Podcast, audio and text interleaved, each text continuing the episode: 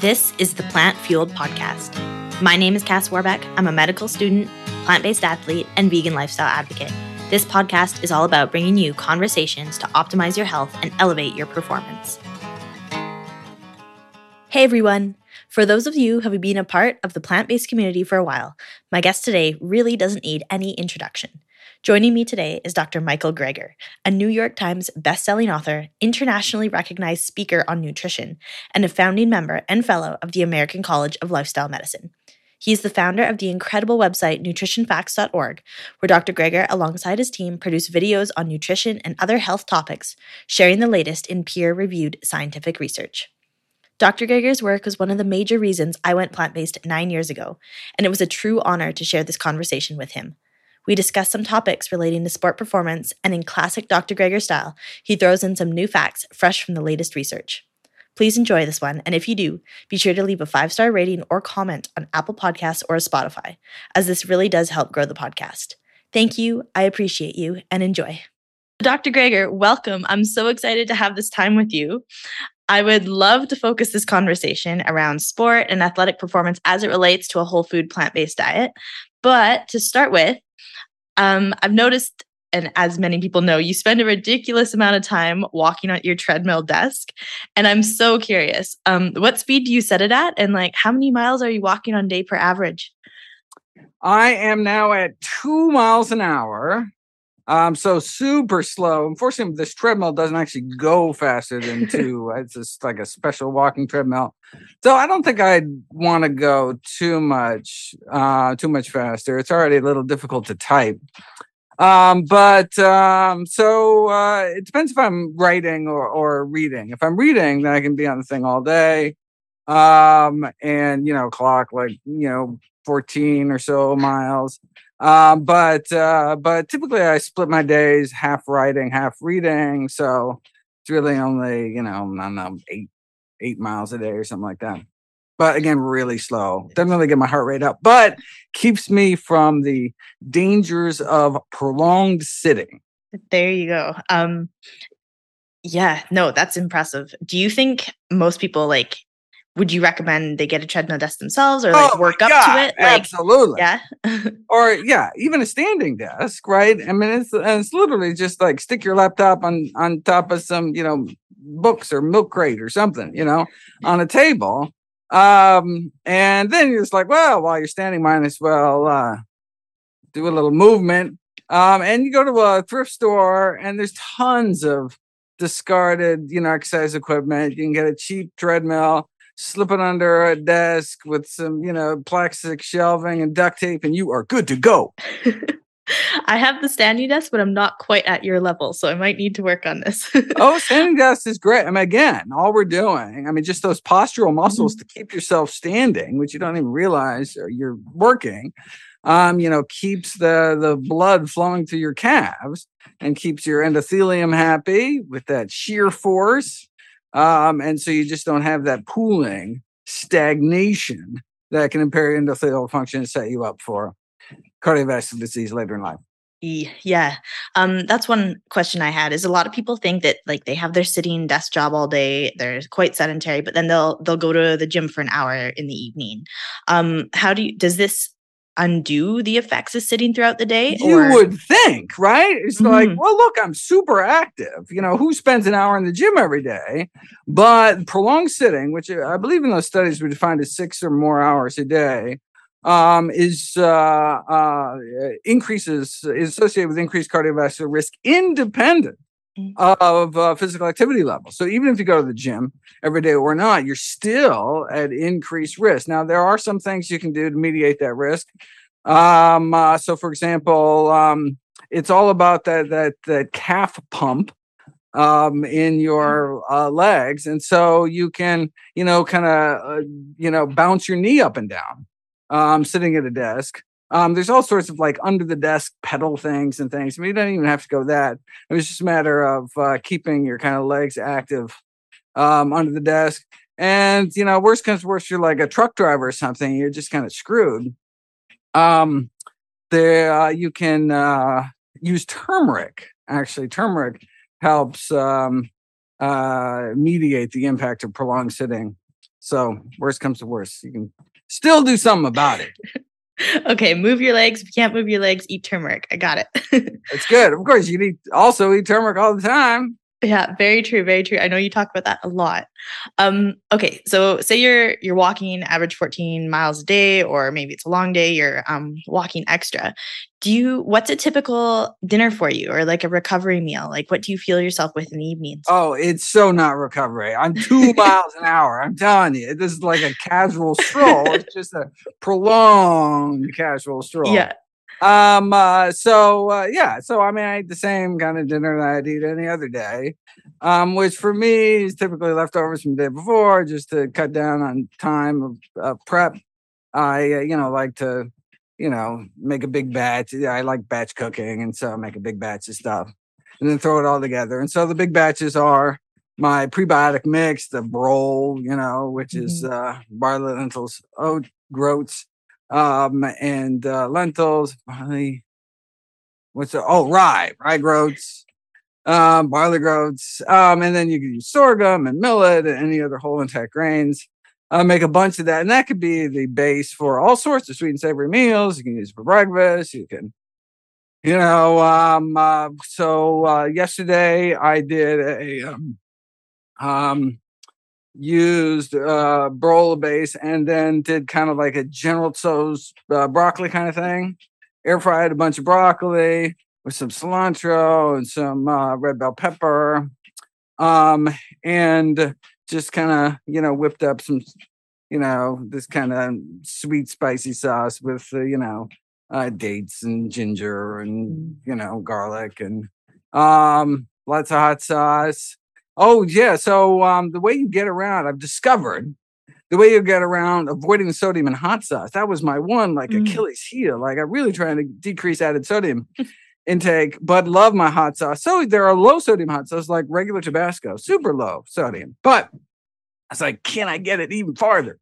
Um, and so you use um dried chili peppers. I mean, in my mind, there was just kind of chili powder. But no, any chili can be powdered. And so there's like the you know like the Thai chili powder. You get it, uh, you know, like the little bird's eye chilies at you know Thai restaurants, that kind of thing. Get ancho peppers. You can get uh, chipotle peppers. Just one ingredient. You sprinkle it on, right? Um, or you can chop up some fresh jalapeno or something. But yeah, that was so that was a big revolution recently. So I have all sorts of cool. So, so instead of like, ooh, which hot sauce goes with this? I'd be like, oh, which chili pepper goes with this? and it's the same, like, you know, tastes just as good. And uh, is it cheaper? I don't know if it's cheaper. Some of the probably well, I don't know, but it's delicious. Anyway, so that was yesterday. Um uh t- today, I don't know, I'm gonna do today. I got a long day today. Yeah, a lot of interviews today, I'd imagine. yes, yes, uh, nine, nine. But you're number one. Yeah, no, I'm I'm pumped. You got me fresh. fresh this morning. right. I'm curious. So speaking of all the the hot sauce, is there a special benefit to some of the like the the compounds in hot sauce, or do you just adore the Oh flavor? yeah, capsaicin. Um, so that's the kind of hot compound. Oh, I do have videos. Let me see what I say in my uh so just finished my new book. Very excited. Yes, I want to ask you about um, that. Uh, how not to age. Um and um and so just uh, unfortunately it's not going to be out for over a year. Mm. Um, but it's just gonna be months. It's eleven thousand citations. Oh my That makes it about twice as big as How Not to Die. So that's like a thousand pages. I'm not even gonna print it, so I have to edit it way down. uh, lots of fact checking. That's gonna be four months. So this um, comes out next year. So it's gonna be December 2023. Got it. Yeah, but hold oh, on. Wait. I'm going to uh pull up uh first draft and look for capsaicin. Cat, if I can spell it right. There it is. Okay. Are you ready? This is like a this is an exclusive. Is like, I know. I'm pumped.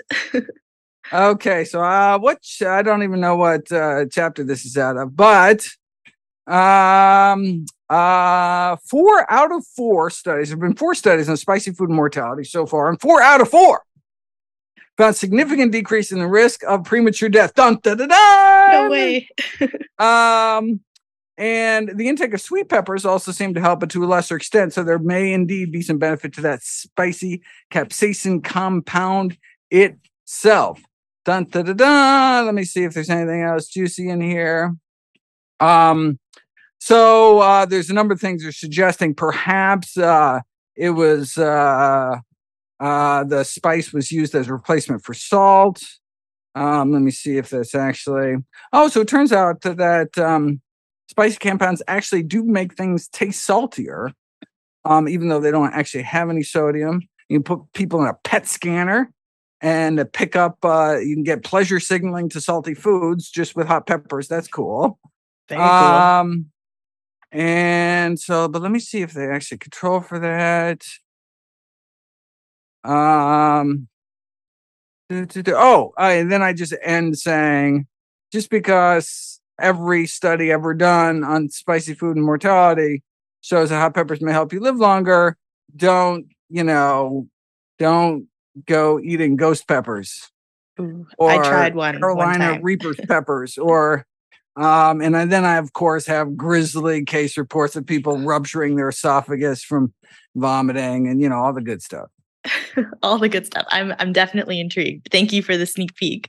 Um, Absolutely. so I know you said like you don't really need a recovery meal. You're doing low level of physical activity throughout the day. But I would like to ask you about recovery foods, especially because optimizing recovery is so important for athletes. The better and quicker you recover, the harder you can train the next day, essentially. So, what are some of the best foods that have been put to the test for recovery that you're aware of?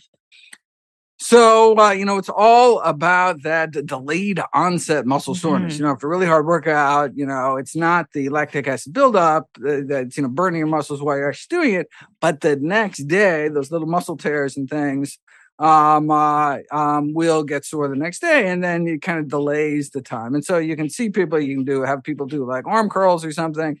And then the next day, significantly um, uh, diminish their ability. And so the hope is, well, if you could somehow kind of short circuit that, maybe you could kind of get back, you could train more frequently instead of, you know, just doing leg day and, you know, et cetera. So, Mhm. um, uh, and so because this was kind of an inflammatory um reaction, they said, oh, let's do some anti-inflammatory foods. And so indeed, got a bunch of videos on nutrition facts that are talking about how berries you give people blueberries for example um, and you can get significantly improved recovery in terms of maintaining that same level of intensity from resistance exercise and it also um, uh, helps with maintaining your natural killer cell function which is kind of frontline immune defense aba- against both uh, viruses and cancer um, and so you know when when uh, the rates of upper respiratory tract infection after marathons, for example, is really high um, because your body's just kind of so depleted. Um, and so you, so, and of course, if you get sick, that's just going to screw up your, um, you know, your ability to get back on the track. And so, uh, maintaining immune function, even with exhaustive exercise, can be done with uh, something like blueberries, something like a nutritional yeast, brewer's yeast, baker's yeast. Um, and so, what other foods? So I think tart cherries. Mm. Um, um, I think you had one on watermelon too. Oh, oh, eh, watermelon in terms of recovery. That's yeah, cool. muscle soreness. Oh, yeah, I'll link to a bunch I below. wonder Mhm. if it was the citrulline or the or the the the lycopene or who knows. But that's awesome. Cool. Look, you know more than I. You just gotta go to nutritionfacts.org. I got too much in my brain. I learned so much from your videos, Dr. Greger. Awesome. Just circling back the, to the nutritional yeast, I found that Yeah. fascinating. Is like, Cool. what is it about nutritional yeast that's so beneficial for immune function? Do you, do you know? Super cool. So yeah, so there's Hmm. this um uh, rather unique fiber. Um, so when we think of fiber, fiber is not one thing. Fiber is hundreds of different things. So basically, fiber is any kind of indigestible carbohydrate um uh, uh in our diet.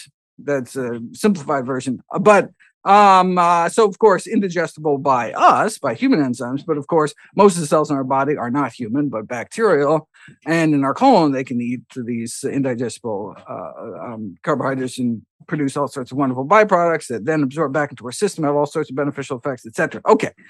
So lots of different types of fiber. One fiber the beta glucan fiber of a specific kind of linkage um, found in yeast fungi in general Um, and so found in, you know, Saccharomyces, the like beer yeast, Mm. brewer's yeast, nutritional yeast. Um, but um, you know, throughout most of evolution, um, uh, you know, yeast was a bad thing, right? We were we were we were fighting off yeast infections. Um, uh, and uh, and so our bodies evolved to be very sensitive to detection from um, this particular configuration of fiber because it's not found in animals, so it's not found in our own body. So it's kind of a signature of of a foreign, uh, something foreign. Um, and so when we eat um, yeast, our body detects that that fiber and says, "Whoa, all right, we may this may be a candidate attack. Quick, let's rally our immune defenses." Um, and we think that's why it's kind of this molecular mimicry kind of thing, um, where we can so boost, for example, our you know IgA production, which is the, the antibodies that are produced on our mucosal surfaces, like in our saliva, that protect against kind of upper respiratory tract infections. So we think that's why we're kind of um, kind of artificially prodding our immune system to kind of remain on higher alert than normal, um, and this allows us to uh, hopefully decrease disease risk. That's so cool. Um, do you have a favorite way to eat nutritional yeast, like yourself? Um. Uh, well. Uh. Let me see. Uh. Uh. I mean, I used to mix it because you know I have there's all these like powders that I try to Mhm. eat every day, and so I originally tried just well I'm just gonna put them all together, and like and and just sprinkle it on everything. Um. And so I recently mixed it with like my ground flax seeds, um, and now wheat germ's a new thing Mm. um, that I'm encouraged that in the new book will encourage people to eat germ, again. okay. Here's a here's another tip. Um, thanks to a uh, uh, biogenic amine called spermidine, which is found in wheat germ. Um, uh, this longevity compound. Um, and so now I'm encouraging people to eat wheat. So I'm mixing with wheat germ and ground flax. Um, and so I could put put the nutrition in there. But then like all my meals tasted the same. I forget what else I was putting in there. And so I was like, ah, this is getting so um now um oh I put it on popcorn, air pop popcorn. Okay. Um you can spritz it with some apple cider vinegar or some malt vinegar just to make it a little moist so the nutrition sticks. Um, you can also throw some chlorella and make zombie corn, you know, this like bright green, crazy um looking popcorn. Else do I like putting? My... Oh, then you could oh, oh, uh you actually drip some Tabasco on. Um, course, that of helps course. the nutrition fat the, nutri- the nutrition facts stick to the popcorn. Um Perfect. uh yeah, and uh if you like it salty, you can sprinkle on some potassium chloride. Ooh, okay. Um, okay. Next question here. Um, thinking in terms of like improving athletic performance now, not just enhancing recovery, I guess. Beets come up a lot. Beets and Beets! nitrates and things like that. We see all these supplements on the shelves and things Yeah. now. Can you talk briefly about the evidence behind this? Is this something athletes should be incorporating, or what are your thoughts? Yeah, so the um uh, actually the most concentrated form of vegetable nitrates is uh, actually in dark green leafy vegetables, not beets. Um, uh, so arugula, I think, is number one, or rocket, um, uh, is the most concentrated source. Although it's a little hard to kind of like A little you know, it's bitter. not as right when you're on your uh, when you're on your ultra marathon carrying your box of arugula might not do it. So, but there, but so um, so people have used uh, beets. Uh, so there've been studies on basically on spinach, on beets, uh, like canned beets, um, beet juice, um, uh, just sodium nitrate uh, supplements. Um, oh, and then also fennel, the fennel seeds. Yeah, fennel seeds. Um, uh, which uh, which is one of the few kind of non-perishables. I mean, taking a hiking trip um, sources of vegetable nitrates. Um, yeah. So, um, so what does nitrate do? Nitrate kind of um, uh, was uh, it's a big breakthrough in the sports physiology realm. We didn't think. I mean, we we always thought you could get um, uh, you know more uh, more. Uh, you could improve your ability to get oxygen to your muscles you know you could uh um uh, and uh But what nitrates do is actually improve the efficiency by which energy is extracted from oxygen. So for every breath, you actually get more um, power. This is whether you're a deep sea diver holding your breath or whether you're an endurance athlete or, you know. Um, uh, not all studies have found a performance um, uh, advantage. Um, part of that is due to timing. You have to have nitrates in your system at the right time. And I forget, is it like an hour and a half before, like you're doing a 5K? I think it was like 90 minutes. I'd have to check. It's in the video okay. where, I mean, you know, they, for breakfast, you have your, you know, your smoothie or whatever with, you know, your green smoothie. Um, and it's about timing it um, uh, because actually it's a little complicated. The nitrates actually have to circulate and get dumped back into your salivary glands to be turned by nitrate reducing bacteria on your tongue to the to be basically activated to then go on uh, to produce the uh, nitric oxide that actually helps you. So um, it's not kind of an instant thing. Um, and you want to make sure, and the reason you don't want to do it with supplements is because um, the nitrite that's created um, from the nitrates um, in the presence of a protein uh, can produce nitrosamines, which are carcinogenic. Um, and so that's why you want plant based sources, not supplementary sources. And you want to have your stomach filled with plants throughout the day when you're doing this, um, uh, which will, uh, uh, will mediate that concern. Perfect. That's so, I find that like so fascinating that I think most people just thought it like it was like had a vasodilatory effect and just increased blood flow, but to actually right. change like oxygen utilization is so, so cool at the mitochondrial level. It is yeah. so cool, so crazy. Yeah, and yeah. then yeah, and then the fact that like I think you have a video as well um, advising people not to use antiseptic mouthwash for the reason that we need those like converting bacteria on the tongue. Crazy, super crazy. Oh, and um, this video isn't even out yet um, mm-hmm. by uh, tongue scraping. Oh, um, as uh, as part of oral hygiene. Um, tongue scraping, you don't even buy a tongue scraper. Use the, mm-hmm. the just use a spoon or something. Um, uh, gently scraping your tongue actually um, improves your. Um, the concern was, oh, are we going to, uh, you know, scrape away the good bugs? But no, it actually improves their ability um, uh, to activate uh, vegetable nitrates. Oh, and cool. improve salt sensitivity as well. So a drop of tomato soup um, after tongue scraping actually tastes saltier than before, and anything that can make things taste saltier will decrease salt intake, which is the number one killer of humanity is dietary sodium intake. That's so cool. Thank you. okay, I have to ask you about um, vegan protein powder. Often athletes supplement with protein powder, whether it's just like a convenience thing or whether they're trying to hit certain macronutrient need goals. Do you have a opinion on that? Like a lot of them are made out of like soy or protein isolates. What are your thoughts? They have been brainwashed by the protein supplement industry.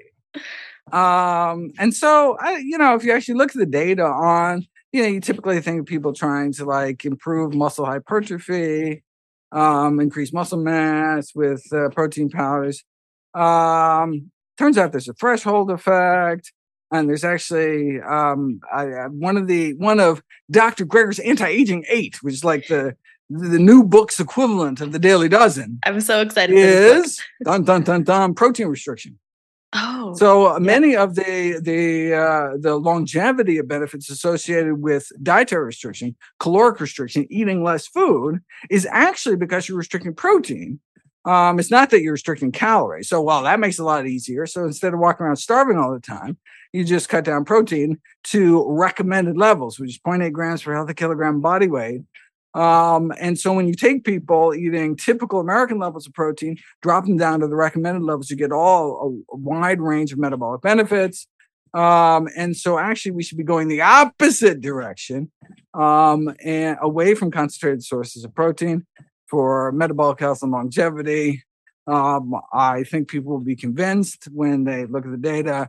I'm looking forward to presenting it. And so don't uh, don't uh, you know don't uh, you know don't trust me trust the science and i know i haven't presented the science but it's coming Okay. Um, so I'm just giving you a heads up.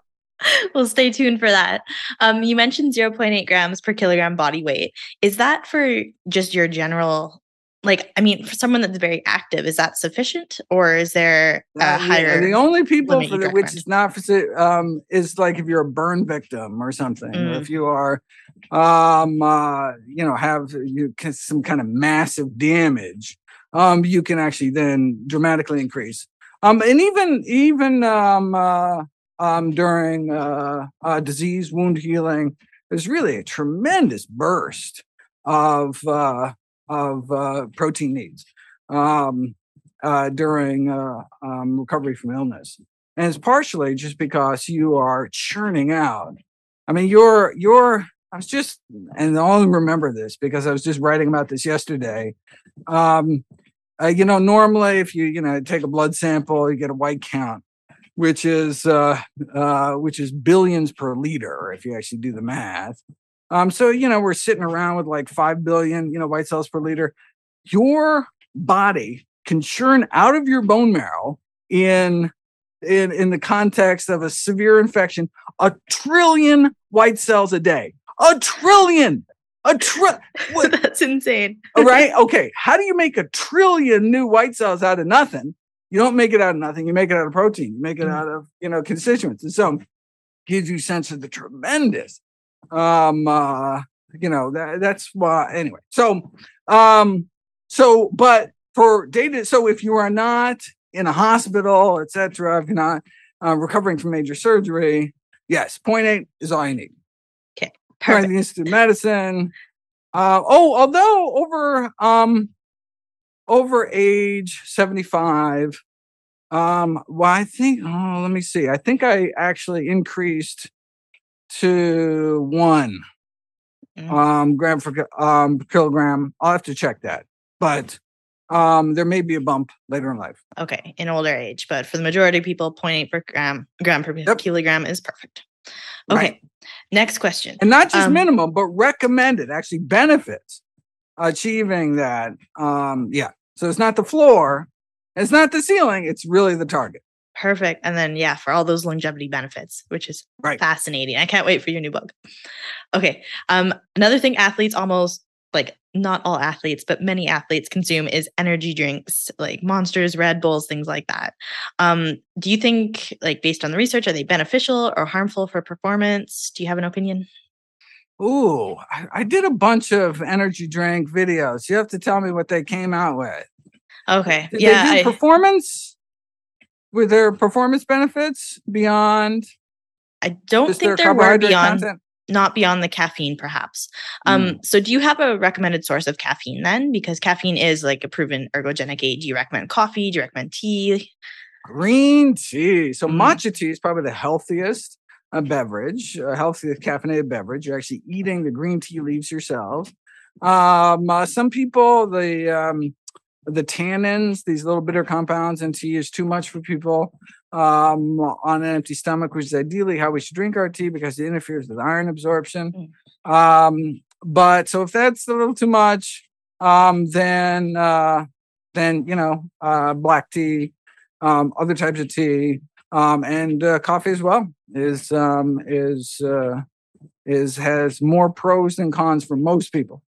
okay so coffee's okay all right um so i know you have an upcoming seminar on the health benefits of yoga Oh Um, yeah, that's gonna be fun. yeah i'm so excited for it i All have right, a- we're gonna. do- it's gonna be like a quiz structure where you go in, everyone votes. Like I, I've been playing around with the Zoom poll thing, so cool um, and so it's it, it should be fun or it should be aggravating. I don't know. We'll find out. It's gonna be a new experiment.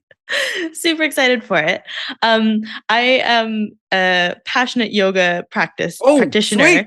so yeah i'm like i'm wondering i know like you have the webinar coming up but can Oh my you share god, any you're love it and hate it. can you share any insights Yeah, um yeah. Everyone's gonna be mad. If ah, Noah, right. And so all the people, all the yoga advocates are gonna be like, oh, this sucks. All the people that think yoga is all bunk, they're like, this sucks. Yeah. So basically, it helps for some things mhm. more than just regular exercise. So it's not just the, you know, fact that you're moving around, um, expending calories. So some things actually superior to other things of kind of similar um uh uh, you know, uh, metabolic investment. Um, other things is just as good as any other exercise. So hey, if you like yoga, go for it. Other things, um, it doesn't work even compared to nothing. Oh wow. Um, and so it's like, you know, yeah. Um, and then talk about some of the um uh some of the contraindications, people with osteoporosis doing headstands, that kind of thing. Um, and I, I, found the whole thing really fascinating. I mean, it's really complicated. It's really hard to study. There's 50 different styles. And so, I mean, what do you even mean by yoga? Right. Um, and so there's some, you know, there, there, there are some studies that claim they're talking about yoga, but actually, um, you know, usually there's kind of three components. There's kind of like a, a breathing component or a forms component or a um, and some are just breathing some are just some are are are are self inducing vomiting it was very common yoga practice in india and it's just like oh god so anyway so there's lots of you know lots of fascinating um, data and interestingly you know there's this uh, there's this phenomenon where all acupuncture trials for example out of china are positive like all like every single one 100% works for everything Wild. Right? Whereas okay. if you look at um, acupuncture trials do, do, around the rest of the world, um, the data is much more mixed. Um, and and so the concern is maybe um, because like acupuncture originated um, in the area, there's this kind of national pride, and they want to prove to the world that they cultural cool stuff is awesome. And so you know, the concern is that there's publication bias. That with if something actually turned out negative, they just would quietly shelve it and not publish it. And that's why in the literature, all you see are these positive acupuncture um, uh, trials out of China. And so when you see a trial there, you're like, ugh, you know, how much weight do you want to give to that? Because maybe there were 10 other trials that didn't work. And so this is like the one fluke. And we see a similar thing out of India. So all the Indian yoga trials, oh my God, yoga's best thing since sliced whole grain bread, right? Um, uh, but then you look at the rest of the world. Now, it's possible in India, they just do yoga better, right? Mm-hmm. Or in China, they're just better at acupuncture, right?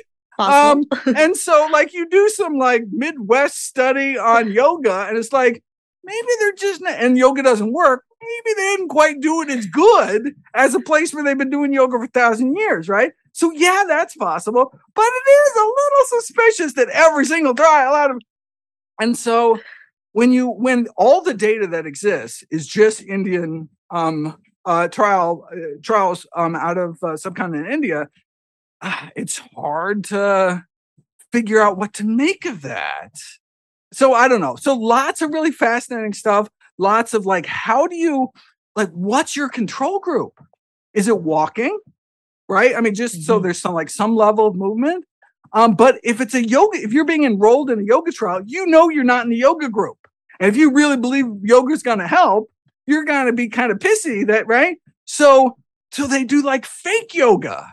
So it's like they just like make up crazy forms that actually have no right? Just like for acupuncture, they do fake acupuncture points with needles that, like a magic trick, disappear into their handle. So it looks like it's going into you, but it's not actually going into you. So to because then people think they're doing yoga or getting acupuncture, and they're actually not. Okay, so then if it if it fails, if real yoga fails compared to fake yoga, well, you could argue, well, maybe fake yoga, maybe they just happen to, maybe fake yoga is yoga. Like maybe any, it's cool. It's from a kind of study design. It's just, it's going to be fun. It's going to be fun. I'm glad you guys join me. That's so fascinating. I love it. And I love how enthusiastic you are. And I can't thank you enough for all the research you do. I know our time is up here, but. Ah! Um, oh, yeah. yep. But all thank you for run. everything and uh, all the best. Thank you so much. Thanks for all your help. That's all for now. Thank you for listening, and I hope it was valuable to you. Please remember to check out the show notes for all the resources mentioned and links to connect with our guest. If you would like to support what I'm doing, the best way to help me grow the show is to subscribe, of course, but also share it with your friends and family or on social media. If you're listening on Apple Podcasts or Spotify, you can also leave a five-star review and or a comment. A special thank you, as always, to Tyler Gatto for composing the theme music for the podcast, and to Wyatt Pavlik for the excellent audio engineering each and every episode. So until next time, keep training hard, keep eating plants, and take care.